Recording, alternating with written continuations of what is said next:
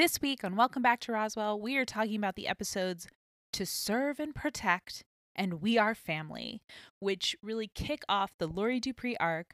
I'm super psyched to talk about this stuff with Patrick. It's also, guys, the pandemic has been going on a really long time.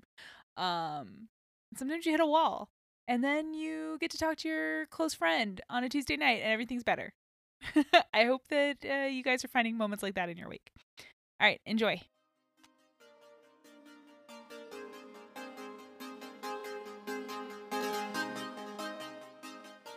What does Kyle dream about? Meditating with Buddha. Why does Isabel start flipping through people's dreams? Because she is bored. What is Liz obsessed with? Max. What does that cause Maria to diagnose Liz with? Oh, It was a cute turn of phrase, so it was, and. I can't. Uh, Max session. That wasn't it. Maxaholism. Maxaholism. Um, where is the smallest TV? In the Evans household kitchen. Kitchen? Is that where they were hanging out? Mhm. Okay. what is the third and final thing Kyle tries to do with the TV? Look at unscrambled porn. Yes. All right, here we are. we just watched a kind of wild episode of Roswell. And when I say wild, I don't mean like dupes from New York showed up, but wild, like a lot of stuff happened. Like a lot of stuff happened, a lot of things were introduced or uh, also just sort of like expounded upon without really being introduced or maybe having been introduced many episodes ago and not Yes. revisited since. And then we just Um, kind of got thrown in. Thrown in, like just hit the ground running. The main plot is that Isabel is getting visions of a kidnapped girl. Yes. And she wants to take action based on those visions. Mm-hmm. And so they take her visions to Sheriff Valenti, who keeps going out, like putting his neck on the line, following these. Uh, I guess they're not hunches; they're visions. Um, and while he's being investigated by what's this dude's name? Dan something. Dan, we don't know his last name. Okay, just Dan. just Dan. Dan from this from the state. He's a, pa- he's a police. He's like IAB, yeah, or at least that's what he positions himself as. sure. He could be, but uh, like he is someone from Jim Valenti's life previously, Yes. right? Like they know each other, they have a rapport already. This dude calls him Jimbo, which Yes. I did. I have you ever known a Jim or a James, I guess, that goes by Jimbo? No, my dad's a Jim, Sure, fair enough. My And uncle I is a Jim. Yes. and I don't think. I think probably in his life someone said it as like to be cute, but yeah, I. I- My grandpa was also a Jim. I don't think anyone ever called them Jimbo. My dad was Jimmy as a kid, hmm and then like yeah, now only his his older sister calls him that. But It it feels like such a swing. Like uh, I'm trying to think of like another. Like i- unless someone like introduces themselves as Jimbo, I feel Which like that's no no one would unless uh, like I, m- maybe some maybe someone likes it right and like that's fine whatever but like i don't think you ever get to just call someone jimbo I think it's supposed to be like a friendly. Like people sometimes have called me Risey. yeah but that sounds cute That is cuter than Jimbo. Yeah. Yeah. it is. It is weird. I think in modern times, there's no way to do it and not seem obnoxious or seem Yeah. like you're giving someone shit. yeah and maybe that is also what is meant here too that he's being like overly familiar or that he's uh, like using it as a way to like demean him somehow I think there is some of that partially, and of course they didn't cast someone who looked significantly older than William Sadler, but No. like I think he's supposed to be older because he has more like institutional memory, it seems like, of Jim's father being forced out of the force. Sure. Okay. So he references that not like remember when we were kids and this thing happened, but like more like uh, that it's part of his career memory. It's you know, tough don't because let this happen to you. it, it it's tough though because like Jim Valenti doesn't read as like a young cop, you know, and like he's he's definitely not. Like this is an older gentleman who is like settled into his role.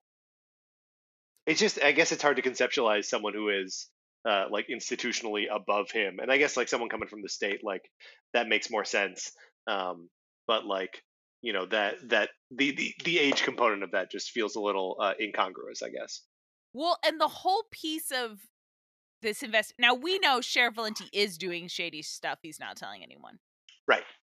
But like the it's all kind of hazy why this guy is investigating. He says he's there because of the the Hubble shooting, which was, you know, we saw it in the previously ons, but that was that was for us that was over a year ago. And for the show, it was definitely over a year ago. So, like- and, and like to be fair, let's investigate when cops shoot people. Like we Yeah, need, yeah. we need more information. Agreed. I don't want to let Uh, him off the hook. But this guy is investigating beyond that because he's like, yeah, somebody said they saw Max Evans in a car with him with Hubble before he which what do you what who is who where did you read this? Where what investigation are you doing? well, and like also, what are you? it- What is he implying? Is he implying that Jim Valenti is fucking these teenagers? That's what's unclear. Uh, or does he have some reason to suspect alien stuff? I mean, he certainly knows that Jim's father was, you know, pushed out because of alien stuff. Well, So that's- I feel like not. mentions, he mentions alien stuff to Jim as well, where Yeah. he's like, "You, you know, you you've been on thin ice because of your obsession with, you know, UFO your stuff." UFO stuff. Yeah. Yeah. So I don't know what he thinks is going. Maybe he does think it's sex stuff or drug stuff or I think it's weird. sure, great point. There are multiple reasons a grown man would be hanging out with teenagers that would be But gross. the most obvious, but the most obvious reason, Mhm. and I and I'm shocked that Valenti didn't use it, is his son. Yeah, His son is peers with these people. If he could say, "Yeah, this is one of my son's best friends," yeah, like yeah uh, you know kyle wanted me to help him out whatever like it's very that is a reason why an, a, a middle-aged man hangs out with teenagers because his son and- is a and tests for that matter. Like uh, you know, however, however they're And he- explaining that to people. Yes. Like, come he on. just adopted a kid like he's he's gonna hang out with teenagers because he's raising two teenagers but they don't but he Right. at least in this episode he doesn't use that which i get he doesn't want to use his son but like also that's the most o- that's the you know the occam's razor answer Well, okay, but it, it is the Occam's razor answer, but Jim Valenti is sort of taking the like, I'm not telling you anything approach to this. yeah he's stonewalling right. Like he's not offering up like a, an alternate uh, uh, uh, story here. He is really just being like, nope, I'm I'm just I'm. This is just, there's nothing going on here. There's just Yeah. nothing, and offers no alternative. which as we learn by the end of the episode does not is not does not seem to be working for him it does not get this guy off his back it does not make this guy go back to santa true. fe like It's this true. guy is here Well, this guy steal as you said steals evidence from a crime scene Mhm. That is evidence of two things it's evidence of a kidnapper but he's like i don't care about that crime i care about whatever crime i think sheriff valenti might be involved in like Which I'm still not totally clear on what's wrong with the bullets. So the bullets just haven't entered, haven't gone into anything. Like the bullets have still been fired, even though they've Yes. been deflected by Max's shield. right Or not even they deflected, sort of like absorbed. Well, no, they're not absorbed. They're just kind of like slow. They're just looks like they ping off of it in the when we see it. But then what we're told about the the bullets is that they don't have impact signs of impact. Yeah. So I don't know that they're perfectly smooth or something. but if you were to shoot a bullet Yeah, and it not hit anything, the bullet would fall to the earth at some point. Right? Yeah, I guess it would be more like you'd have to shoot it. It's very hard to do in reality what Max does with his powers. like maybe if you shot into water, like something sure. that would provide resistance but not necessarily physically alter it. Right, or had a magnet behind it real fast somehow. Yeah, because if because because unfortunately there's gravity. So yes. maybe if you were standing on top of a mountain and shot shot out out, but then gravity's again. I guess I'm just trying to strength lengthen the arc so that it lands with a soft kaplunk. but I don't know. It's very hard to do that from a gun. So, uh, okay, so then we're we're saying that even even with Max's powers, the bullets like hit this thing. They sort of like uh, you know kind of rubber band back to like a neutral position, and then slowly go down to the ground. They don't like fall. I guess maybe they fall, but they fall like if you dropped a bullet. I'm just saying it's probably a more interesting ballistics analysis than than what we're led to believe. Well, I guess we don't know exactly, but there wasn't any ballistics analysis. Just visually, you know, D- Deputy Doop Doop looked at it and was like, "Oh, they're really smooth. Check this out." So, Check like, out these bullets. So I think theoretically, the uh the investigator is going to take them and actually get a real ballistics workup on them. Yeah, yeah, yeah. But even so, it's not going to say, "Oh, it was an alien shield." Maybe if you shot like into foam, like a really uh, thick foam. Yeah, but e- even that like is stopping it with force. I guess uh, I, I, I, we don't understand enough about what the alien shield actually does or no, what it and is. The show yeah. isn't really interested in teaching us. No. Well, and frankly, like we've been talking about it, I feel like for too long now, when we have not yet discussed Liz's sex dream or yes, okay. Sean DeLuca. Like I think we are we are leaving not, gold on the table we, here. Yeah, I don't we're know. ignoring the most fun things in this episode to talk about some dumb stuff. Okay, so let's start with dreams. Okay, so we mentioned it. It was one of my questions, but Kyle is dreaming of Buddha, and but it's it's even better than that because he's dreaming that he and Buddha are having like a heart to heart meditation session yeah. And then Buddha's like, "Oh no, the the spaceship is here. We have to go be aliens." I love Kyle afraid that he is becoming an alien. It's such a funny it's fucking great. dynamic. I love it so much. And like I love that it means that uh, you know, Tess can like screw with him, mm-hmm. but I also mm-hmm. just love it on its own. Like yeah. because he's like afraid of it, but like a little bit resigned to the fact that it is going to happen and that like Mm-hmm. Well, I guess I gotta start eating hot sauce now. Like it's so fucking cute. Well, and it's it's part of like his thing, and ever yeah. since he was brought back to life and he discovered Buddha and all this stuff, but like he now he's like, you know what? I live an examined life. I don't get to just live yes. life. I have to. I live an examined life. That's just what. That's that's who I am now. Yeah, that's part so, of it. So if if someone mentions offhand, have you felt any different since you got brought back? I guess I'm gonna feel different and I'm gonna have to live in that and really explore it with my conscious and subconscious. And I love that for him. It's I why... love that for him too. I think the the conversation that he has with Tess over breakfast, right, mm-hmm. where she's putting so much hot sauce on her waffles, on her waffles that are so much whipped cream. So she, it's, I mean, and that's what they say. It's very sweet and very salty, but or very sweet and very uh, sa- uh spicy. Yeah. But like it's sh- the thing she is eating is a diabetic coma and then she adds yeah. hot sauce. Yes. Because if you said like yeah. oh i'm gonna i'm going to this brunch place they serve jalapeno uh, waffles i would try that. Oh yeah. No i but, think that that has the yeah there's a potential for that to be really good. But this is not that. This is like so overwhelming much. on both the sweet and the spicy end Oh, and, and, then and then she puts it in her orange juice too. oh, that's right. ah. Did I ever tell you? And maybe I did. So I'm sorry if this is a repeat. But uh, when there was like a Save Our Show campaign, I think it was the end of the first season. To be like, let's uh-huh. get a second season. Uh, fans of the show sent bottles of Tabasco sauce to Warner Brothers. I don't think we've talked about that, but I feel like that just You just know that from I feel like I just know that from being Yeah. in the world. Yeah. uh, and it was one of the first like really successful save our show campaigns.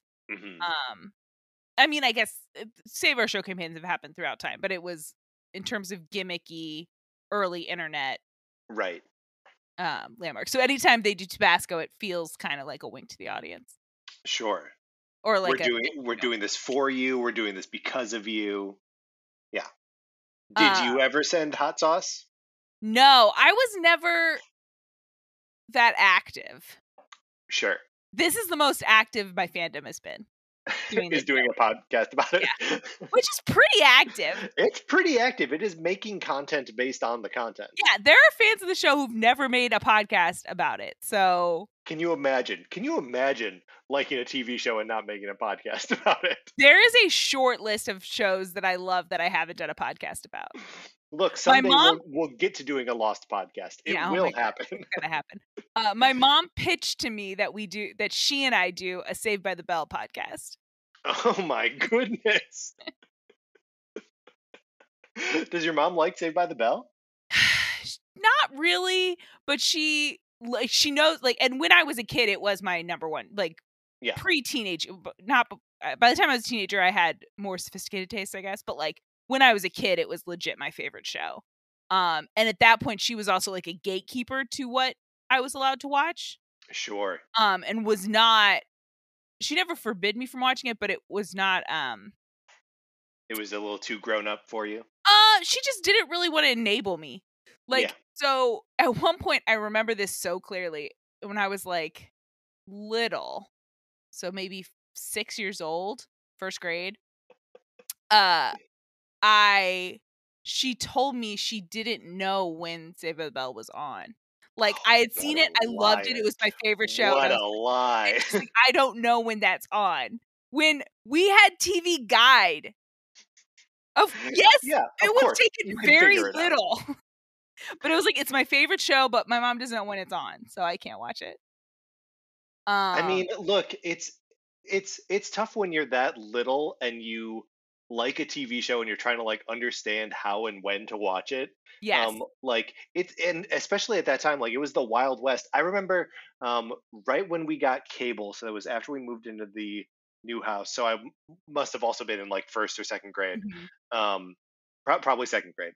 Um, I had discovered we so we had cable for the first time, uh, and I discovered Comedy Central while flipping Oh through the channels.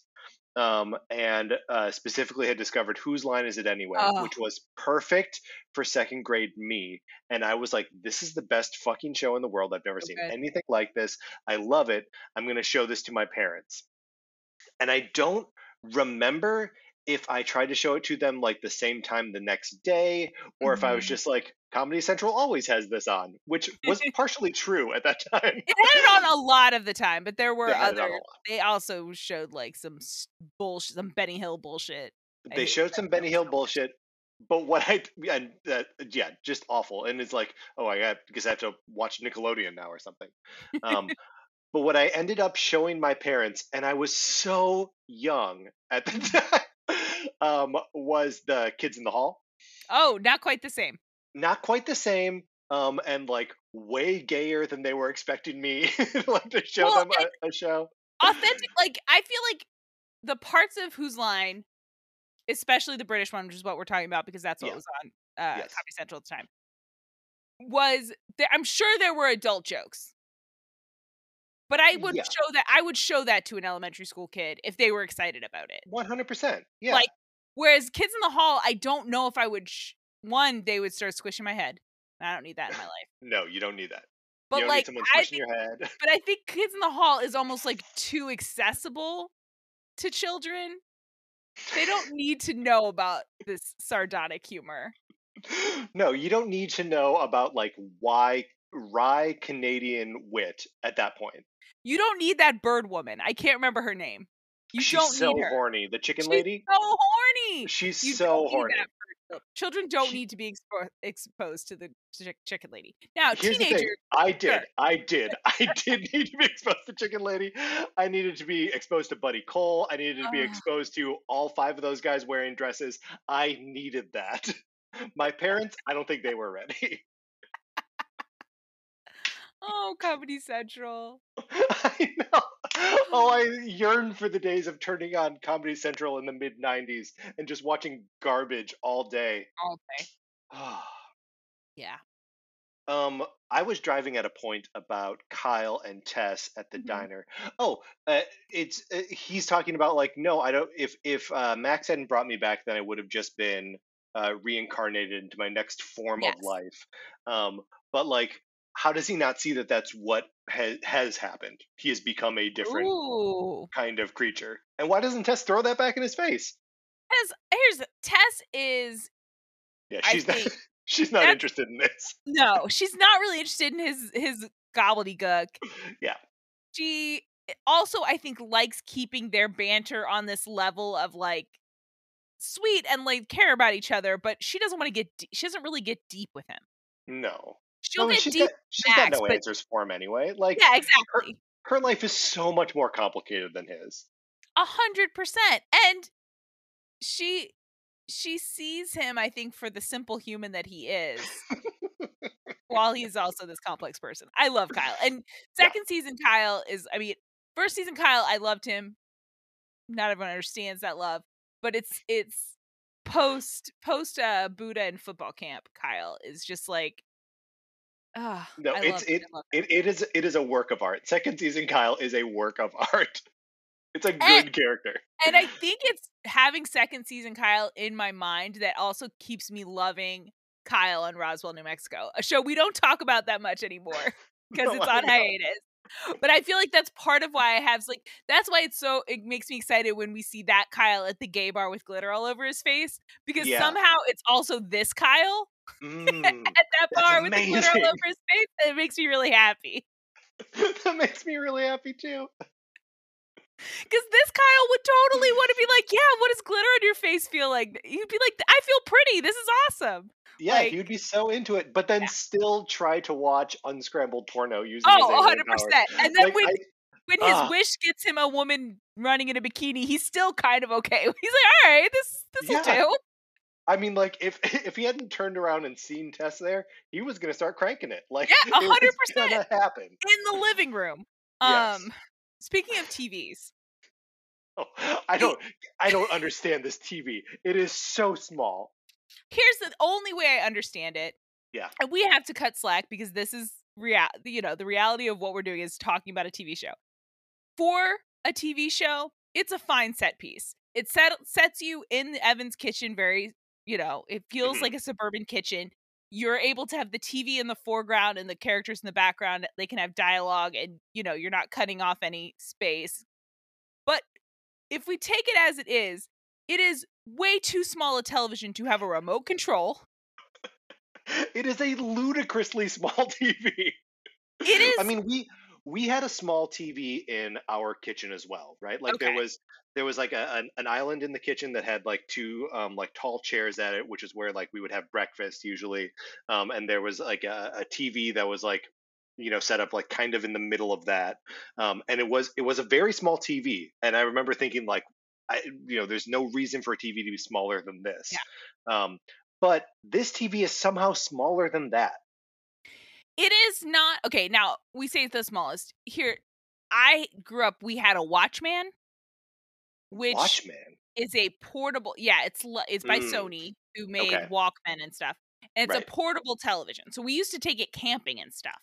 Yeah, Um, that makes sense. and that screen was smaller than this, but it was literally like smaller than a boombox. Like it was, you could carry it around. Um, once in the back of my mom's car, I mean, it was my parents' car, whatever they were driving. Uh, Right. once when I was a kid in the back of the station wagon, we were dri- we were because we camped a lot, whatever. We were going from one campsite to another or something, and I got a, an entire episode of Saved by the Bell in Wow. the airwaves on the wow. in the car. It was like one of those. I still don't believe it happened, except I know it happened because I was there. I would. It was the episode where Jesse, uh, they do the play of uh Snow White and the Seven Dorks, and Jesse and and uh Zach kiss because their characters have to kiss, so they Sure, practice kissing. Which, by the way, That's an early bad. I- one, right? uh, it's like the first senior year, I think Oh, okay, okay. because it yeah Um, but yeah, Now wait, hold on. Are you saying that practicing the kiss is a bad move? they both are in relation. One, they're best friends with each other, and Mhm. they're both in relationships with other people. Yes, I'm gonna. It was a horrible decision. I mean, I don't You know. I should not. you need to communicate a lot when doing a, a kiss for a play, right? And you need to know what the other person is going to do. I think you do need to practice a little bit, not like on your own. Not and, like, alone at the. not alone. Not alone, sitting on the stage with little legs dangling. No. no, you practice it in context. Oh yeah, no, no. I'm sorry. I'm not saying don't rehearse for your play. It it's sounds very like you're saying don't rehearse. no rehearse for your play. Do not have private kissing practice. Right, right. Even if you're like, oh, it'll just get our nerves out. If no, you were setting yourself up for sitcom complications because it's going to be a good kiss, and there's going to be nothing. There's going to be no inhibitions to stop you from having a good kiss, and then Jesse's going to walk or uh, Kelly's going to walk in. and it will I mean- ruin the performance. Kelly will try to murder you with a with an apple on stage. Um, oh, by the way, did I tell you this performance was a rap? oh God! It's amazing. Holy shit! All right, maybe I should do this podcast with my mom. I mean, it sounds like you probably should. It's come up twice. I made it come up the second time. Oh, okay, all right. We're But no, okay, so. I'm familiar with tiny TVs, but that Right. TV is you wouldn't set that TV up in a house. Like it's Right. a I mean, we did keep it in our home. We didn't keep it out in the garage. But like it it wasn't like we had it set up to watch like this. You two people do not watch a TV this small. Yeah, well, This- and it's just it's it's proposing this like activity that Max and Isabel are doing, which seems crazy to me that they're both sitting at the kitchen table with the TV sitting on the table, and they're both like two feet away from the TV, just flipping through the channels Flipping board, board. all night long. Which if they all if they move this to the living room and it was a normal size television, No I don't think it be, it would be no notes. Yeah, no notes. That I lived that. Yeah. I mean, I would start at Comedy Central, then I would go to Disney Channel, then I would go to Nickelodeon, then I would go Right. to HBO for the long shot because maybe. and like swing by uh, MTV and VH1. oh, like sorry, yes, of course. MTV and VH1 were definitely in the mix. as it gets later, Beavis and Butthead might be on. Like it's okay. Like you you've got a lot of places you can check for good content. But yes, the flipping, flipping, the flipping was not the problem.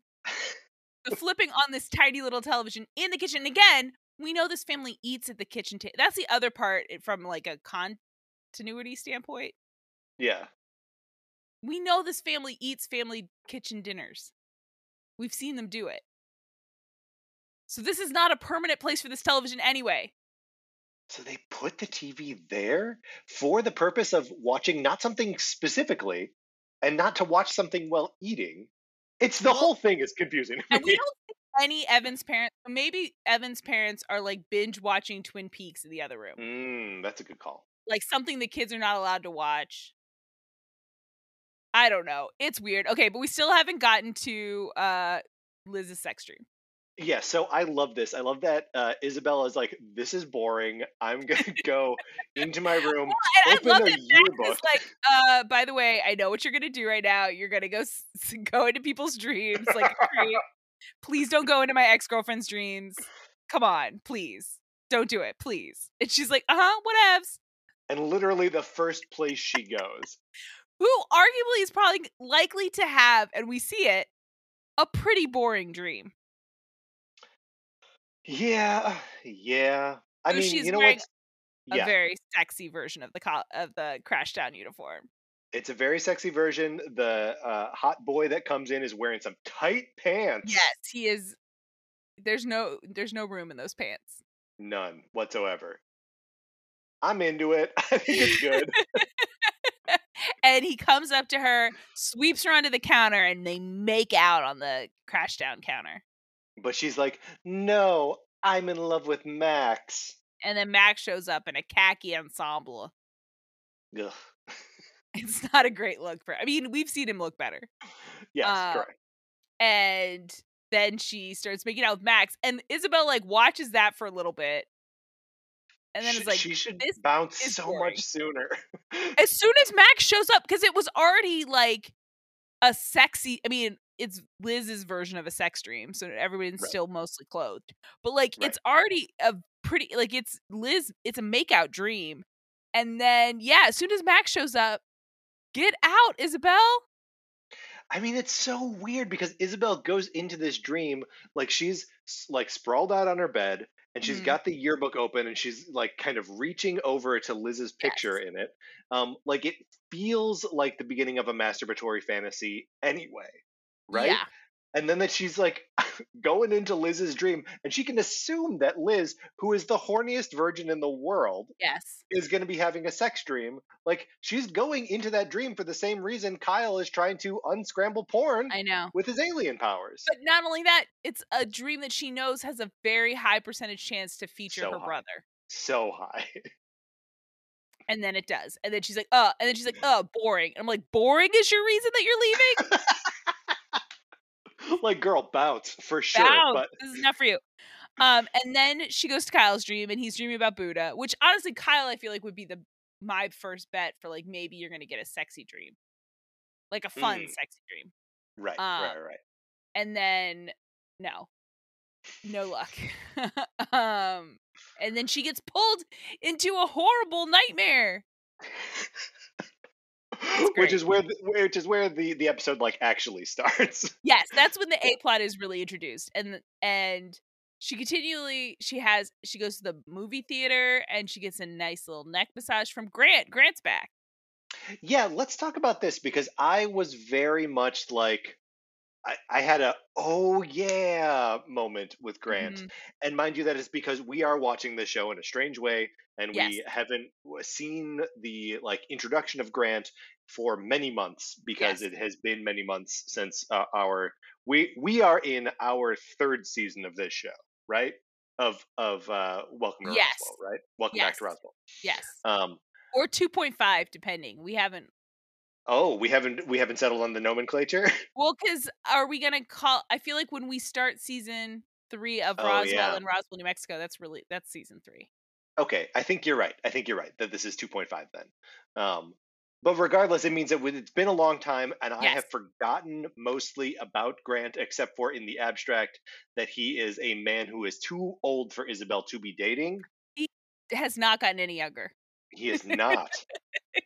He still i mean we've since then we've had maria almost marry brody we've had like we've had isabel and isabel's uh, dupe like hooking up with a child so like since then we've had all kinds of other weirdnesses right, right. We've forgotten. too old yes.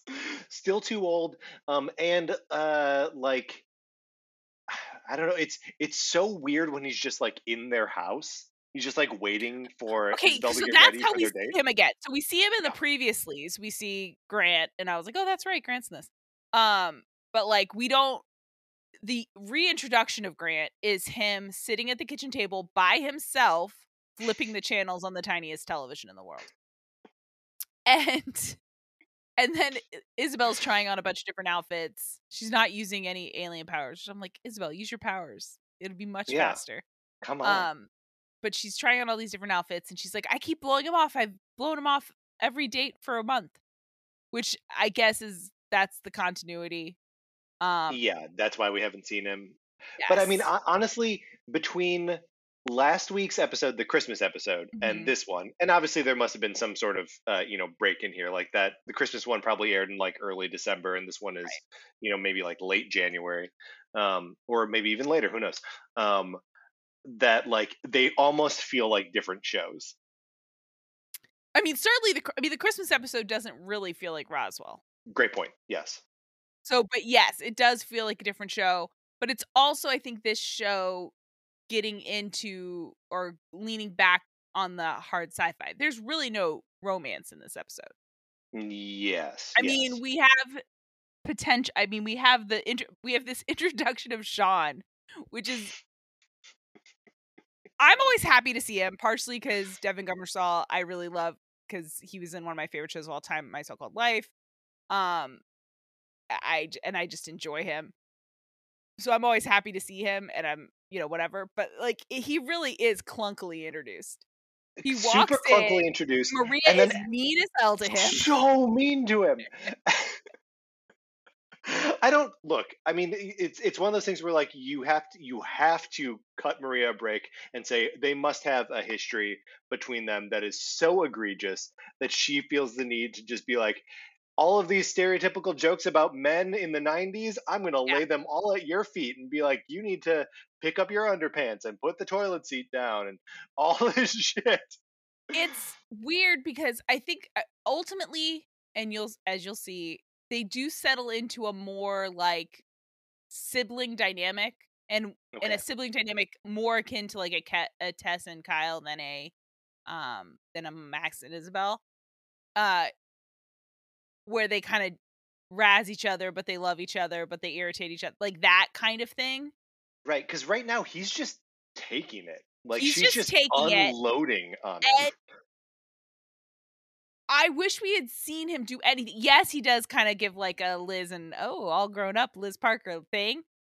But even so, like that's not enough to trigger. I mean, even Michael's picking also on him. you can't you can't fault him for that that is exactly what we said about her at the beginning of season she two has grown up, and these are these is the, yeah. I, I it it's it's almost cl- like I wish we'd give him a chance to fail. Like even if he had like you know she gives him shit like what are you gonna diner dash?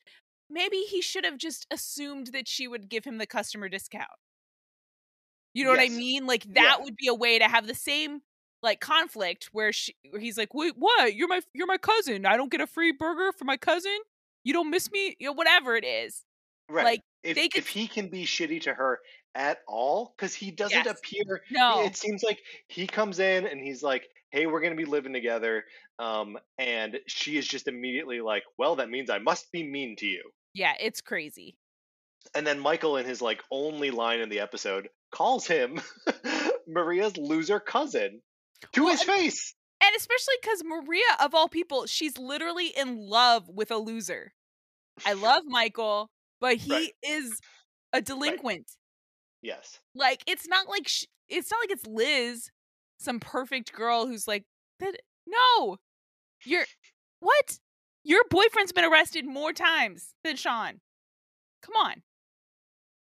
Um. So yeah, the introduction of Sean, I don't think is very smooth, but I'm glad to. I'm happy he's there. They light him very well. He's very handsome.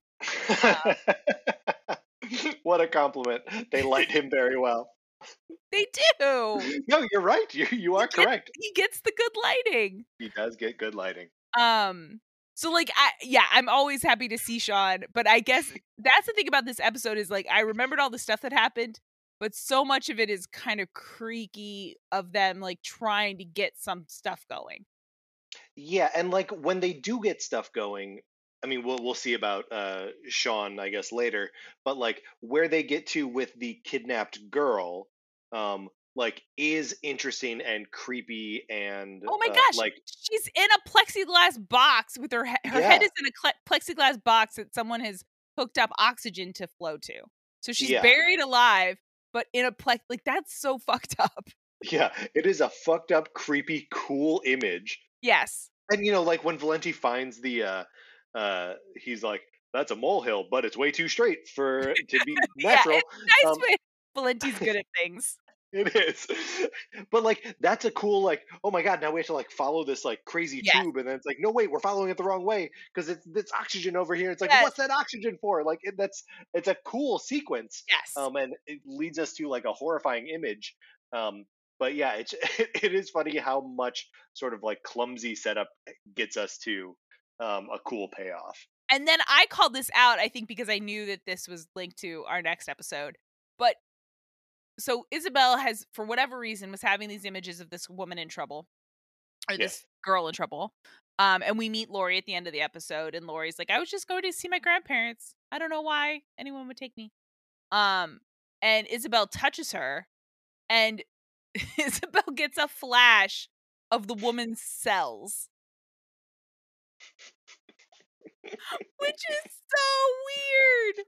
It's so weird, but honestly, there's so much strange dream imagery in this Yeah. episode that, like, if you hadn't called it out as weird, because, like, if if you recall when the Yeah. episode started and Isabel was like dream walking between um, Liz's dream and then Kyle's dream, Right. and it's doing all it's like weird lighting and the transitions are crazy. Um, I I posed the question: This was on TV because it's so strange. it really is strange. And again, that's part of to me what Roswell season 2 can do. It really Yeah. go cuz this episode really is sci-fi. There's the fact that they're teenagers is really just incidental. Right. I Like- mean, it is something that incriminates Valenti, but yes. Yeah, it incriminates Valenti. It makes Sean seem kind of like an old creep. It makes uh Also, Grant. makes Grant seem like a creep. But like it's not a it's not a it's not Dawson's Creek but with aliens in this Right, episode. right, It's right. really just aliens. Um but that's kind of fun. And I feel like that is something they got to play with in the second season that in the first season there was there's too much drama and romance to deal with. Yeah, we we've barely been at the high school at all in this season. No. So, um, so I I don't I don't know if this is so obvious that uh, my registering it right now as like an observation I'm making is um trite or what. Okay. Um, but I'm just gonna go out there and say I don't trust Grant. Well, there's a okay. One, he almost lets the popcorn fall to the floor. We discussed this. Isabel, he's massaging Isabel's sh- neck while they're watching the movie, which that's nice. All right. Uh, and she falls asleep with her head on her Right. shoulder and the popcorn in her lap. He doesn't protect the popcorn. That popcorn is not. about to fall on the floor. So that's strike one against Grant. And strike two is that in her visions, um, she sees Grant, uh, ascend kidnap the or with the body um with the girl being kidnapped. Right. So But she also sees she sees that other girl too, though. No, she doesn't. In in the previous uh doesn't she see like one of the deputies with the girl like as one of her dreams and then that deputy like brings the girl in later? No, she's always seeing the girl. She's she always seeing the right girl. Okay. Mhm. But uh, but I uh, I don't know if that's supposed I don't think that's supposed I don't think you're supposed to be like when we see the picture of the girl you're supposed to be like that's not the girl that she's been seeing. Mm, okay, I think interesting. we're supposed Where's it they're, they're supposed to look similar. yeah. Um, but then also just the the way he uh, kind of um, hi hi- uh, Grant and Valenti's interaction. Um, when like yeah, Valenti messed up like an experiment or something, but I still don't trust this guy. I'm no, I I think we should watch the next episode, but I, I think this show is giving us reasons. He almost lets the popcorn drop, Patrick. All right. I mean, if that's what you want to nail him for, then that's what we're that's what we're gonna If nail I fall asleep in a movie theater and no one I will protects one the popcorn, hundred percent rescue your popcorn. thank you. Even if you put it on the floor, that's better than it falling. Oh, But man. honestly, I I can't imagine you falling asleep in a movie without already securing your You're popcorn. right. that's true. I mean, if I don't, then worry. Then there's something else to worry about. Like There's something else get a on, CT yeah. scan. Right.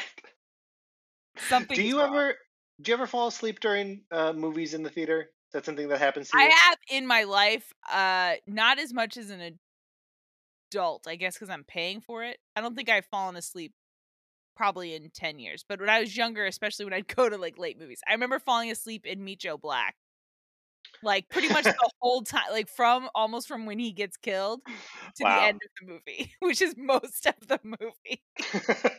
I remember never really like. And then since then, I've watched the whole thing. I'm like, oh, okay, it's okay movie. okay, really, I get it now. Like from when I remembered him getting hit by the truck and then the other truck and then the Yeah. end of the movie.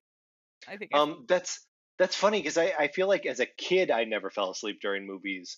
Um, but uh, like I think I recognized that I had become like an old person that I became that I'm like an adult um, when I started going to midnight movies and having a hard time staying awake through the whole movie.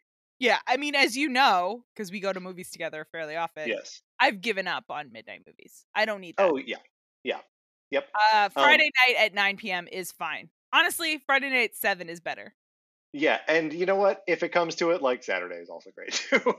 Yeah, Saturday's fine. um, uh, like I I remember seeing Thor: The Dark World at midnight, Mhm. um, and falling asleep uh towards the end of that, and that's a you know pretty uh boring movie, and you know one of Yeah. one of the MCU's weakest.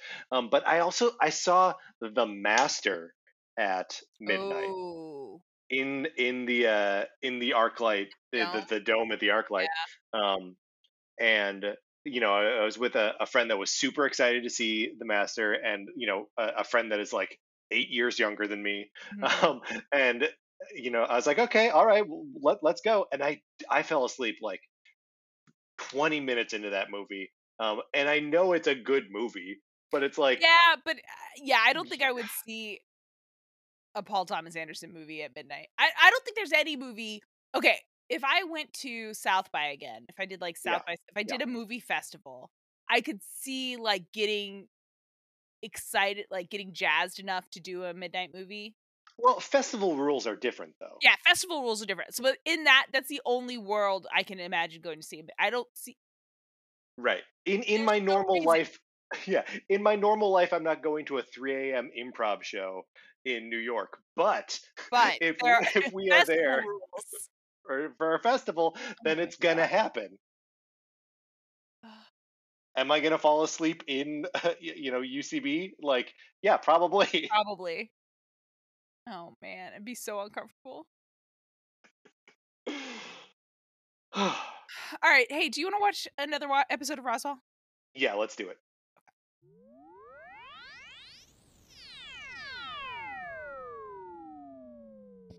Who does the FBI send to investigate the kidnapping in Roswell?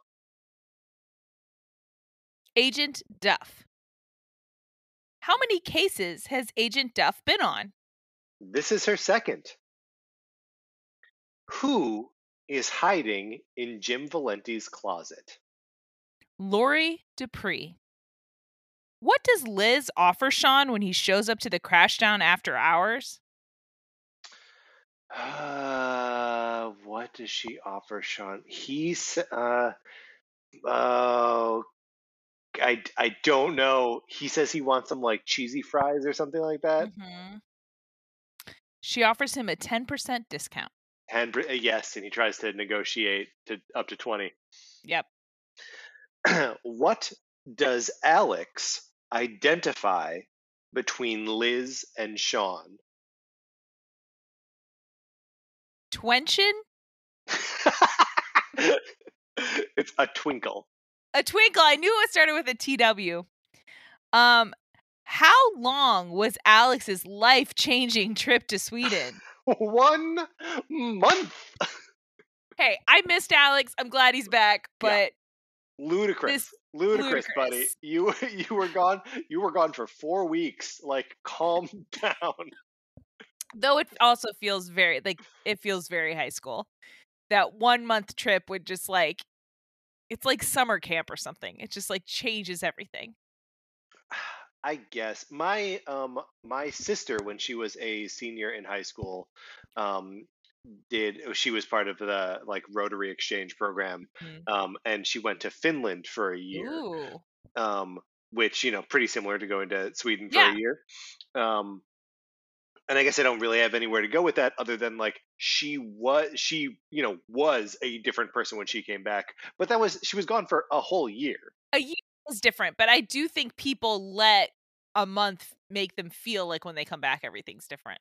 totally totally Um so I guess I'm saying like what we're seeing in the show feels it realistic. feels real yeah The only part that doesn't feel realistic is that he has multiple rounds of slides. Yes. That yes. I mean, come That's on. That's a lot. Like one, that's not something teenagers ever have done. no. Yeah, like, it's that's, not something that's old an people older do. people. Yes, exactly. And then second from that, like you'd want to see your friend's pictures, but if your friend was like, "Okay, I have 15 rolls for my trip to Sweden," you wouldn't be all excited to look at 15 rolls of pictures. No, never. I mean, there I, I'm trying to think of like the number of times that I've because I know that that is also like a sitcom staple, right? Of like someone comes back from a trip and has multiple carousels of uh, pictures that you need to look at, and it's boring and no one likes doing it. I've only Yeah. been in a situation once where I found myself looking at someone else's vacation photos like projected up on a screen. And it wasn't even projected on a screen; it was like airplayed to a screen, um, and like it being boring and just like, oh, here, here we are in this well-worn um, sitcom trope. Um, it only happened to me once, and it was Sarah's mother doing it.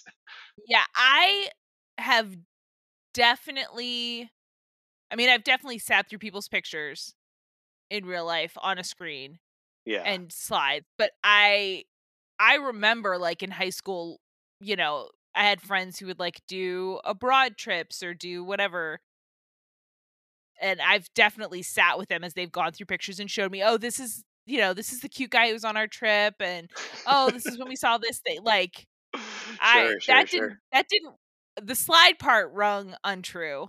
But just the, Um, the existence of the pictures. But the existence of like the part, you know, I haven't seen you in a month. What have you been doing? And like, show me all the, you know, tell me about your adventure. I don't know. I've I don't- definitely sat through that a lot with friends. All right, fair enough. Um, I'm why sorry don't, why that don't I, I, ha- why don't I experience that with friends? I don't. Maybe because you're not interested in their trips. yeah, maybe, maybe, maybe I'm well, putting okay. out To strong be enough honest, there. Yeah, to be honest, in a in our adult lives, social media has existed. that is very so true. you don't really need it's back then it really was i haven't seen you or heard from you in six weeks and you've had this life-changing experience C- tell me about it Right. Whereas like now you would have seen a thousand like it, when i went to You paris you didn't have to ask me how it right. went you saw it exactly. That's right. i showed you so like yeah i mean I, yes am i mad that you never asked to see my paris scrapbook of course i am it's been sitting collecting dust in my house oh, I'm sorry. Um, no, I didn't make scrapbooks for other people. I make them for myself to look at of later. course, of Um, course. But yeah, I I feel like it's a pre-social media kind of friend thing. I guess I guess that makes perfect sense. Cuz like if you if like yeah, I don't know. I think if your friend went abroad and didn't put up any pictures and you mm. didn't ask them about it, I feel like that would be weird. But also, if they went abroad and didn't put up any pictures, isn't sort of the impli like, isn't there like an implied I'm keeping it private? Like, why would you not post pictures? I don't know. I mean, I've only been abroad twice and both times I posted pictures. Right, right, right. Um So we obviously live in a, a world that is just so Yeah, it's very different. it's very different. But at the time when this show came out, I had friends who would like do, you know, like not uh, what are those called? Um, like Contiki tours, but for teens, whatever, like those kinds of Oh, I don't even know what that is. Oh, Contiki. Contiki is like uh they're like the tours of Europe where you go to it's you know, you're on a tour bus with the same group of people and you go to like 10 different countries in in 15 days. Sure, and they're like shepherding you around to like all Yes, the give you- touristy spots. Yes. Yeah, okay. So I had friends who did, and I can't remember what it was called. I, if if I thought of it, it would be like you know, take me back in time. But like, who would do that for you know? I think one friend did it for the West Coast one year, and then she did Europe another year. So like, I've definitely sat and not like, and I don't find it boring. I love to hear. I love to hear people tell the story of an adventure they had. I Yeah. like if they had a good time. If they're if they're bo- if someone is bored telling me a story, I am bored listening to it. it's not like I am just thirsty for stories, but if somebody's excited, like, and trips are a place where people get really excited to talk about it. So I love to hear people be excited to share stories. And Alex is definitely excited about his. Oh yeah. I would have loved like I would have loved to be at that Sweden trip. Though it's crazy that it's day 2 of the slides where we finally see his long distance girlfriend. A- and that she has not mentioned before, even though Yeah. he's like throwing like a little bit of subtle shade at uh, Oh, Isabel, but yeah. like, it, but in not a non-flirty way though. Maybe he didn't put any pictures of his girlfriend in the first round of slides. because he knew Isabel was going to be there. Whoa. Whoa. That's pretty effed up. This is new Alex. He's different. maybe maybe he had a whole separate set of slides that had her in the pictures and he wasn't planning on showing them at all once isabel show, uh, showed oh up my god. but then she left and he was like now we can pull out the good slide Pictures of me with my arm around a hot blonde girl. oh yeah Um, but no, all of that was very cute. And and Colin Hanks is good at being like the comedic uh effect in a scene. Like he, he yeah he is. everything else is really heavy in this episode, and that was kind of fun. true. um but it's it's also like he's good at being like a, a little bit the like comic relief but he's also i feel like there's a, a shift and obviously they're they're talking about it in terms of the episode but like he does a good job of like playing the suddenly confident guy right Yes, a hundred percent. You believe, you buy his confidence. You 'Cause it was always he was kind of- recently a doof He was recently a doof, but like he's kind of come into his own, and it's good. Mhm. I'm glad. I like this version of Alex. Um, good though I will say, and you called it out when it happened, and it's totally true. He is very bad. He thinks he's seeing a twinkle between Sean and Liz. There, there is No. no, twinkle. no Now later, yeah, she's being, eh, or at least being asked out by an older guy and not really getting what's happening because he's flirting with her the whole time. yes And she, eh, I don't think she's playing dumb. I think she's literally like not seeing it. Like when she's like, "Uh, maybe I'll go to the outer show. I don't think she knows he's asking her out. Do you think so or do you think she just like doesn't know how to shut him down Well, then she wouldn't say she would want to go.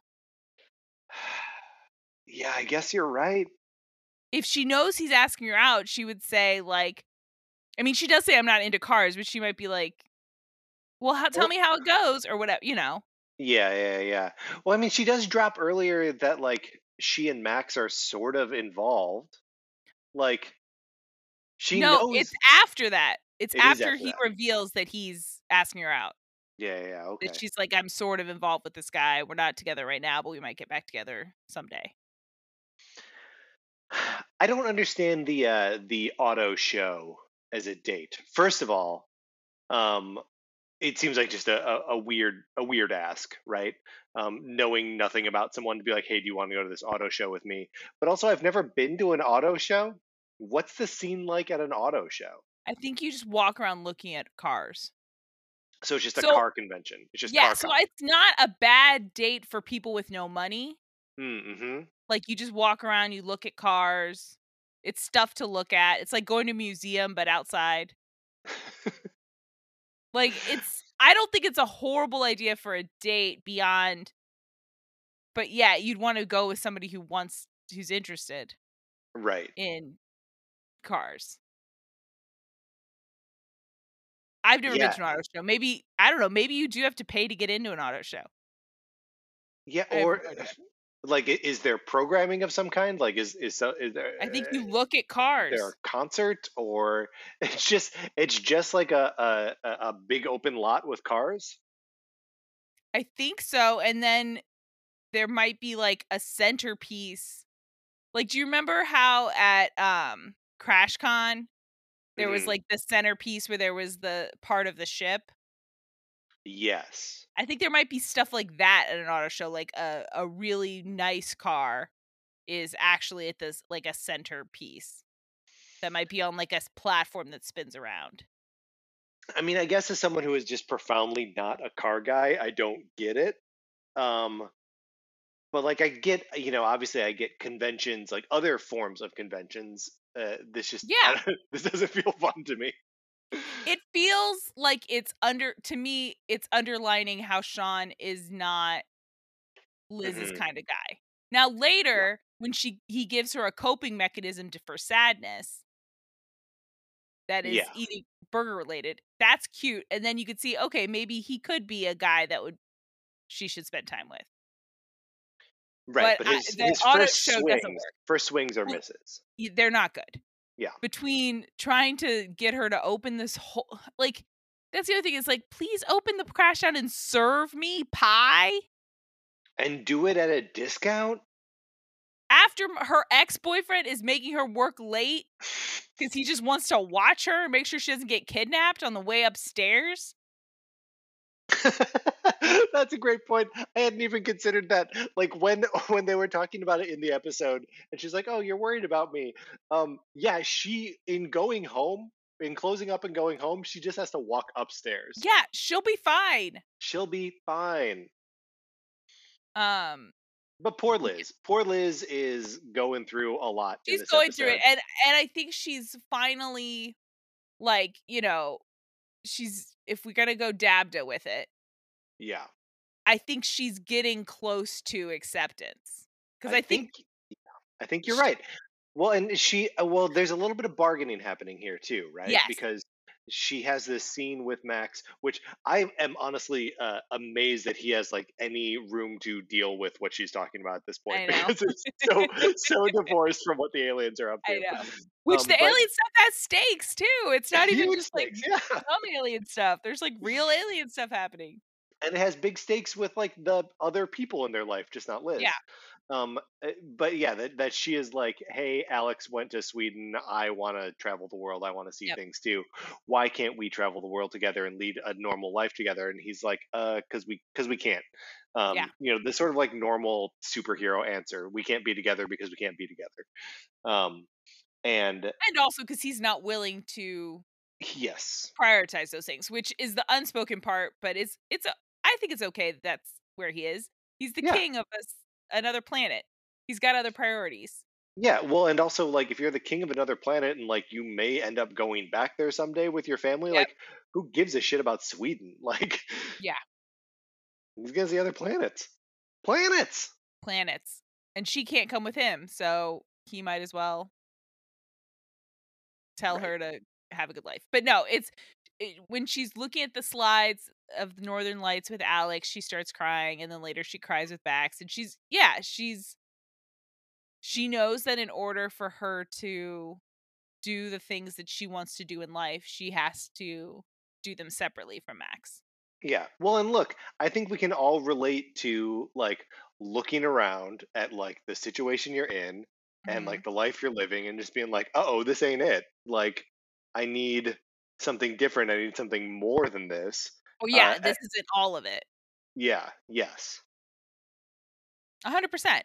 So I'm just saying. I'm just saying. I see Liz in this one, um, even if it feels like so so like separate from what our what our alien buddies are going through. It's so separate. Uh it really is. Because poor Sheriff Valenti, former He, Sheriff Valenti. he's trying so hard, and no one no one is cutting him a break. No, some lady, a FBI agent walks into his house, pours herself a cup of coffee from his coffee maker, and then insults his coffee. Sits down at his table, kicks So a, a, a chair like over so that like he can sit down, and Valenti smartly holding on to what little hand he has left Yeah. does not sit in that chair. No, he's like, I can't sit in that chair. Yeah, smart move. Smart move. Um, but yeah, he and he's he, and then Laurie comes to him, which seems like that's helpful, I, uh, but that turns that doesn't work out for him. the back backfires on him like right away. Yep. Uh, I mean, it is. Look, the the actress who plays Laurie, um, dur- during that sequence where she's like freaking out, Yeah. um, and like on on the run, um, trying to get away from specifically Michael, but all of the aliens, hmm um, is convincingly like strung out and stressed Yes. out. Um, like that. That's a, a a moving psychotic performance. Like really, really cool. Yes, absolutely. I really like I really like Laurie um in what she in what she brings to this. And and it it does, I mean, it, this was all written by someone, so it's all convenient, but it does make sense now why Michael was not involved last week. Yes, that's true. Because as soon as Laurie sees Michael, she she go she has like you said, she has like a psychotic break, freaks the fuck out, runs away, starts screaming about aliens. Um And I think it's cool that like you know the eventual reveal is that we're going to see that she knew an alien that looked or presumably an alien yeah. knew someone who looked like uh Michael, you know, uh decades ago. Um, but I like the show has already established a universe where, where like for a, a little while, I was like, has she met Rath? Like, yeah, because like there are doubles of these characters out there in the universe already doing mm-hmm. stuff. Um, so that yeah, it, it, it cool then to also have that subverted with like no, it's all it's just some like old timey farmer guy. Yeah, there's a picture from 1933 that says grandpa on it. Yes. As a person, yeah, there's that's just not a th- you don't write grandpa. Uh, grandpa is not written on the picture of the of your grandpa as a young man. No, no, not at all. You write his name, you write the year. Probably you also write the like location, right? Like if you're coming across it later and like have uh, you've identified it. Yeah, I feel like the most, the least you write is the year. Yeah. And the most you write would be name, date, location. Yeah. We um a, a, a couple I guess this would have man um, probably been about a decade ago now um, when we moved my grandmother out of um, like the last house that she lived in and like mm-hmm. into uh, an assisted like living place um, that there was just like you know like uh, boxes and boxes of like old photographs and stuff yeah. that uh, my my parents uh, you know went through and like did their best to kind of like label stuff where there were no labels um, and like that that was always the the order was like year if you can get it because yeah. you know that that can be tough um, location because there are you know uh, for for my grandparents they were either in um, Dixon Illinois or Mexico somewhere oh um, wow yeah uh, and then just like yeah n- names like it, it, was those those three things mm-hmm. date location name and this has two of the three though maybe if you flip it over ish. it has a, a location yeah, ish, because grandpa ish. is not a name. Not a name. Unless it is, unless we find out this guy was named Grandpa. Sure, could be. There's a comic book artist named uh, Rafael Grampá. Well, there we go. Maybe it's a last name. There you go. Um, but Michael identifies it as him. right. He says, That's me. he doesn't say, That dude looks like me no. or that's another double of me. He says, That's me. That's me. Uh, like, okay, Michael. Um, you really want to be in this A plot, that's fine. Um But no, I feel like the sci-fi stuff of it is fun and moves along. Um, but it has human consequences. Poor Valenti loses his job. Kyle is pushed to the brink. He's fucking done with this bullshit. it's true. No amount done. of meditation and Zen Buddhism has no. prepared him for dealing with these goddamn aliens every day. And and and Max, he's like, Max, tell me that you're not gonna fucking ruin my life again. And Max is like, can't. Sorry, no. I ain't gonna make promises I can't keep. It's like this this scene in the in the Crashdown is great. Um, yes, where you know th- that exact thing happens, and then Kyle, instead of like withholding the piece of you know alien whatever that he just rescued from his dad's office, yeah. like hands it over um, in, in like what at first appears to be a very like gracious and graceful like transition of like all right, mm-hmm. fine i asked you for something and you're not able to give it here's here's your alien bullshit um, yep. but then he just drops it and oh. walks out the door oh it's so good and it everyone good. everyone's eyes go like right like, to max oh. like what are you gonna do about it and max doesn't do he's shit. gonna do nothing He's gonna do gonna nothing. he's gonna go later tell himself in the mirror that he's the king. He's gonna do nothing. um meanwhile, Tess is taking a different message from this, and she's like, "Oh shit, Kyle hates all the aliens, and I'm an alien, so Kyle must really be done with my bullshit too." Yeah, so, look at Tess taking the note behind the note. Yes. So she goes and she's like, "I can leave. I can. I don't have to stay in your house anymore, Kyle. I'll leave. And she's like, No, you don't understand. You're part of my family. You're what I'm trying to protect from ah. stupid Max. It's very sweet. And then she says, You're my favorite human. And he says, You're my favorite Martian. Look, I like I like those two, and like I don't ship it in any way. Right? No. Like I, I feel like that even though there was like this weird like sexual thing not even like sexual, but like casually sexual. The uh, Yeah. just like her being in that space is like weirdly intimate. Um, Well, and just and the they had that that they're like, conversation where they were like, yeah, "I'm gonna trim your lamp later." yeah. Oh God, yes, I forgot about the trimming the lamp. Um, but like, I like that it has evolved now to a place where they're like, no, f- we figured it out. We're siblings. That's what that is. That's what this relationship is. Yep.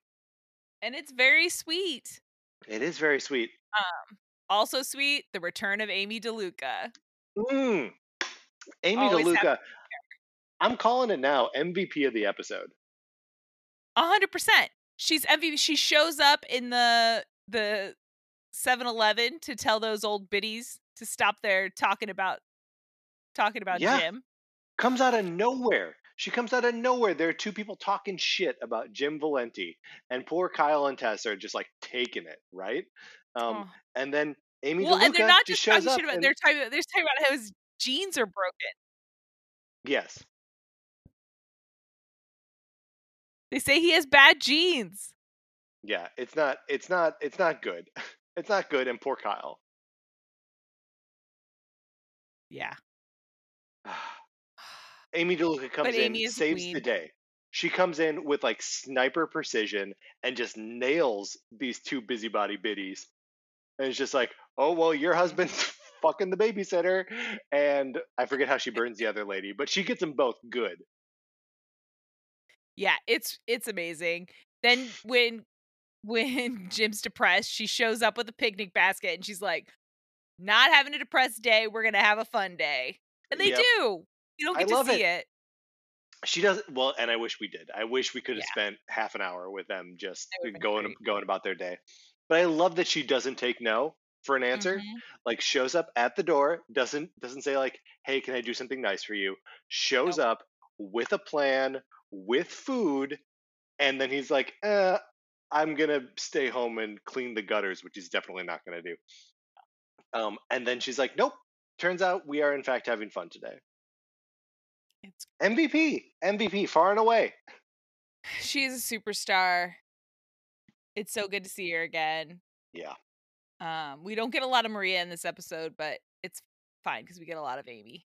Um, I did comment as we were watching. There, there is a, a Maria moment in this that I love, which is just either Maria is sitting on Liz's lap or Liz is sitting on Maria's lap as they're outside, like waiting for the slideshow to start. mhm. Um, which is just such a like kid moment of like Yeah. this is how teenagers keep each other warm. is just one is sitting on top of the other. They're, it's very cute because they're cold. It's so They're so cold, but except for Alex, he's not cold anymore because he spent Mm. he's dealt with Swedish winters, so he doesn't Mhm, even that's feel right. cold in Roswell. It's like, all oh, right, buddy. this winter weather is downright balmy. Oh, Alex. Like I love Alex, but come on, Alex. Yeah, he, he's a little much in this episode. Um, it's cute, but it's too it's a lot. Um, but no, this is just I feel like these two episodes, and we are not spoiler alert, we are not done with the Laurie Dupree arc. Um, but I, oh, I I, I would hope not. yeah, no, she disappears. We never hear from her again. Um, but yeah, so I I like these episodes. I'm excited to come back next week and and watch more Laurie Dupree arc. As am I, and also like uh, you know, again, sort of like tying this to um, Roswell, New Mexico.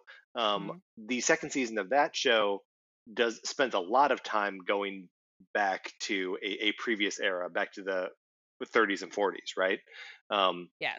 so like I, I am now sort of primed for there being action in multiple timelines or multiple multiple planes of, of history um, and like if that if now we are seeing that in og roswell um, that is exciting to me. Well, I feel like there's more to the Earthbound story of these guys, yes yes. as evidenced by a picture of Grandpa, who looks just like my, who is Michael.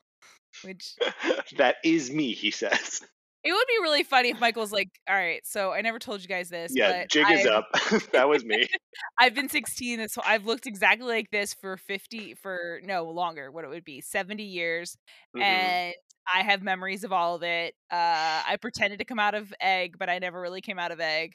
Um,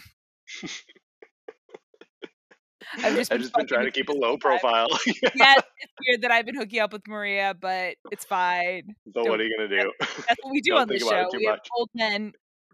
Sean isn't an old man, but it's I had forgotten in this season between Grant, Brody, and Sean, there are a bunch of older Old dudes. men. Old Not men. one age appropriate paramour. Which okay, of those three, let's rank them in order of most troubling to least troubling. Just Okay, just in terms of Brody of is most troubling. do you think I, I- I'm saying just in terms of like perceptible age? Brody has a six year old daughter. He sure does. Do we ever meet that daughter again? Do we ever see her again? I can't remember. We see Brody again. I, can't feel remember. like she is just she's just there to be a Christmas cancer story. Like I don't know. Yes, Christmas cancer, and then it's solved, and she lives with her mother now. Right. Um, But I guess you're right. It's pro- probably Brody worst, and then Grant right under that because Grant seems Yeah. so old to me. well, and Sean might not be that old. Right. He might only, but he's still like, I think he's over eighteen. Like he's not a te- he's not a teenager like them. Well, wait. Is he coming back from juvenile hall, Fro- or from? See, was, they said juvie at some point, right? He was in juvie, but I think he maybe has been been bopping around. Mm, okay. Okay. But I- don't think he's older than twenty one. I think he's somewhere like he might be nineteen. Okay. So he's obviously the the least. It's like he's the least icky. Yeah, unless you grew up. I don't know. There's there's something to like. He knew Liz as a little kid, Yeah, that is and he comes back, doesn't hang out with her, sees that she's hot now, and asks her out. I guess I there's guess there's Normal, but it, that feels like if if they were reverse the two scenes, the scene where she's having a bad day and he cheers her up with their little mustard trick or whatever, and then had the scene of him asking her out, then at least there'd be like some basis beyond she's hot now. the whole sequence of um Sean scenes in these two episodes are jumbled. They're not in the right order. We should get we should get Yeah. that scene of him coming to the Crashdown and like wanting uh Liz to serve him uh and like getting a discount and all that stuff. That should be the first time we meet him. So we can meet him and be like, this dude's kind of a jerk. And then when Maria is like, hey, you can't do this, my friend. Also, pick up your underpants or whatever Yeah. like then that makes sense and then he can soften like then that all makes sense Yes, and instead of Maria giving him a speech in this, now we're dip- dipping back into last week, last episode, but instead of Maria giving me a speech about the rules he's breaking, why don't we just have a scene at the DeLuca house? yes show him causing headache for Maria at her house. for maria and amy I mean, because all we know, because we don't know the dynamic with Amy and Sean, but it could be something where Amy says, "Oh, let your cousin have the bed. You sleep on the couch while he's Yep. visiting." yep Like Yup. any, there's a million ways they could have done it, but instead they didn't give, and, and it would give us more Amy. So maybe that's part of why I want it. It's like that, that is 100% why i want it that dynamic is more like that's more interesting than Maria lecturing her her cousin. in a totally like she thinks he's tim allen kind of way you know Right. Well, and that's the thing about, and I love Maria. She's one of my favorite characters in fiction.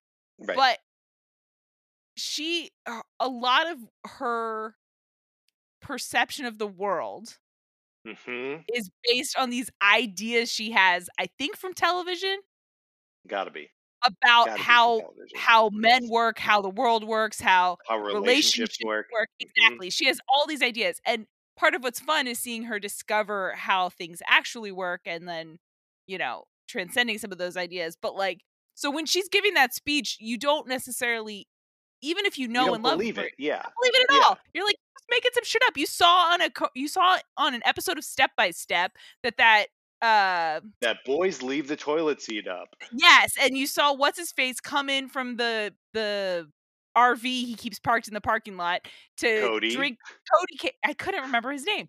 Uh, Cody come in and drink some milk out of the fridge without a cup. That's how you're saying. Like it didn't seem based on reality. It seemed based on her idea of what it would be like to have a Yeah.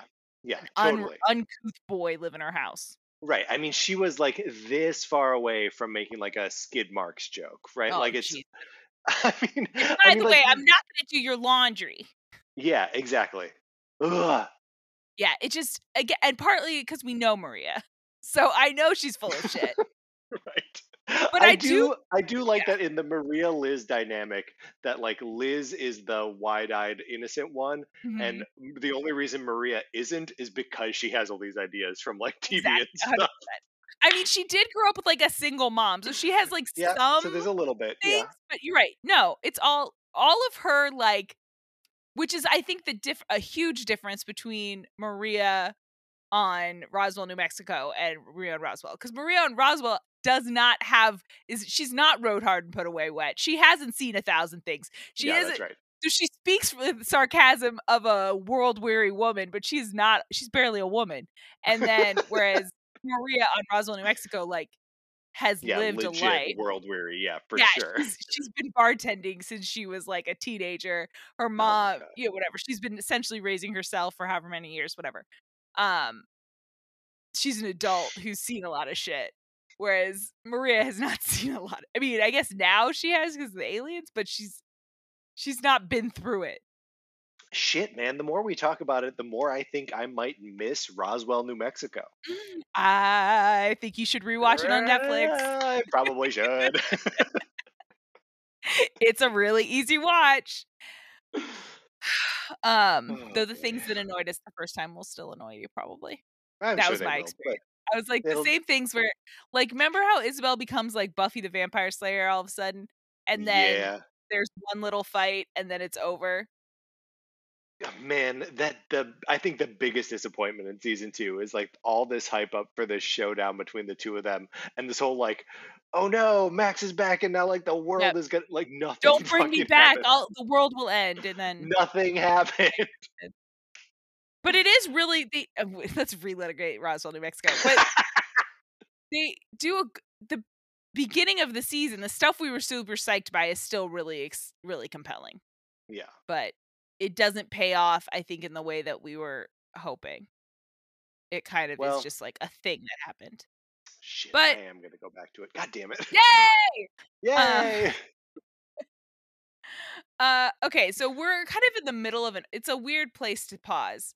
Um, yeah. I don't you know, this happens often on this uh show. It's like not this is not where I usually pause in a watch. You normally plow on through to the next one. I, well, I get it's like this is a this is kind of this there's you know, the beginning episodes and there's like the kind of the Vilandra background arc Mhm. and then there's the skins, which is a little bit of an arc. Um, I guess all of it you could call the skins arc, and then this is the Laura Dupree arc. Um, and then we have a few more later, but it's like this is like a, bl- a chunk of episodes. Oh we're yeah, and I mean, middle of- A- and you know i mentioned it during the previous episode but like this definitely feels like a reset of like okay let's let's like reassemble the pieces here from like earlier in the season and even earlier in the show um, and just sort of like reestablish what we're going to be exploring. Um, like christmas was a nice hard reset for us a nice one-off and now we can get down to business again. Yes, business. business Oh man! All right, let's come back next week and and watch more of this arc. Woo!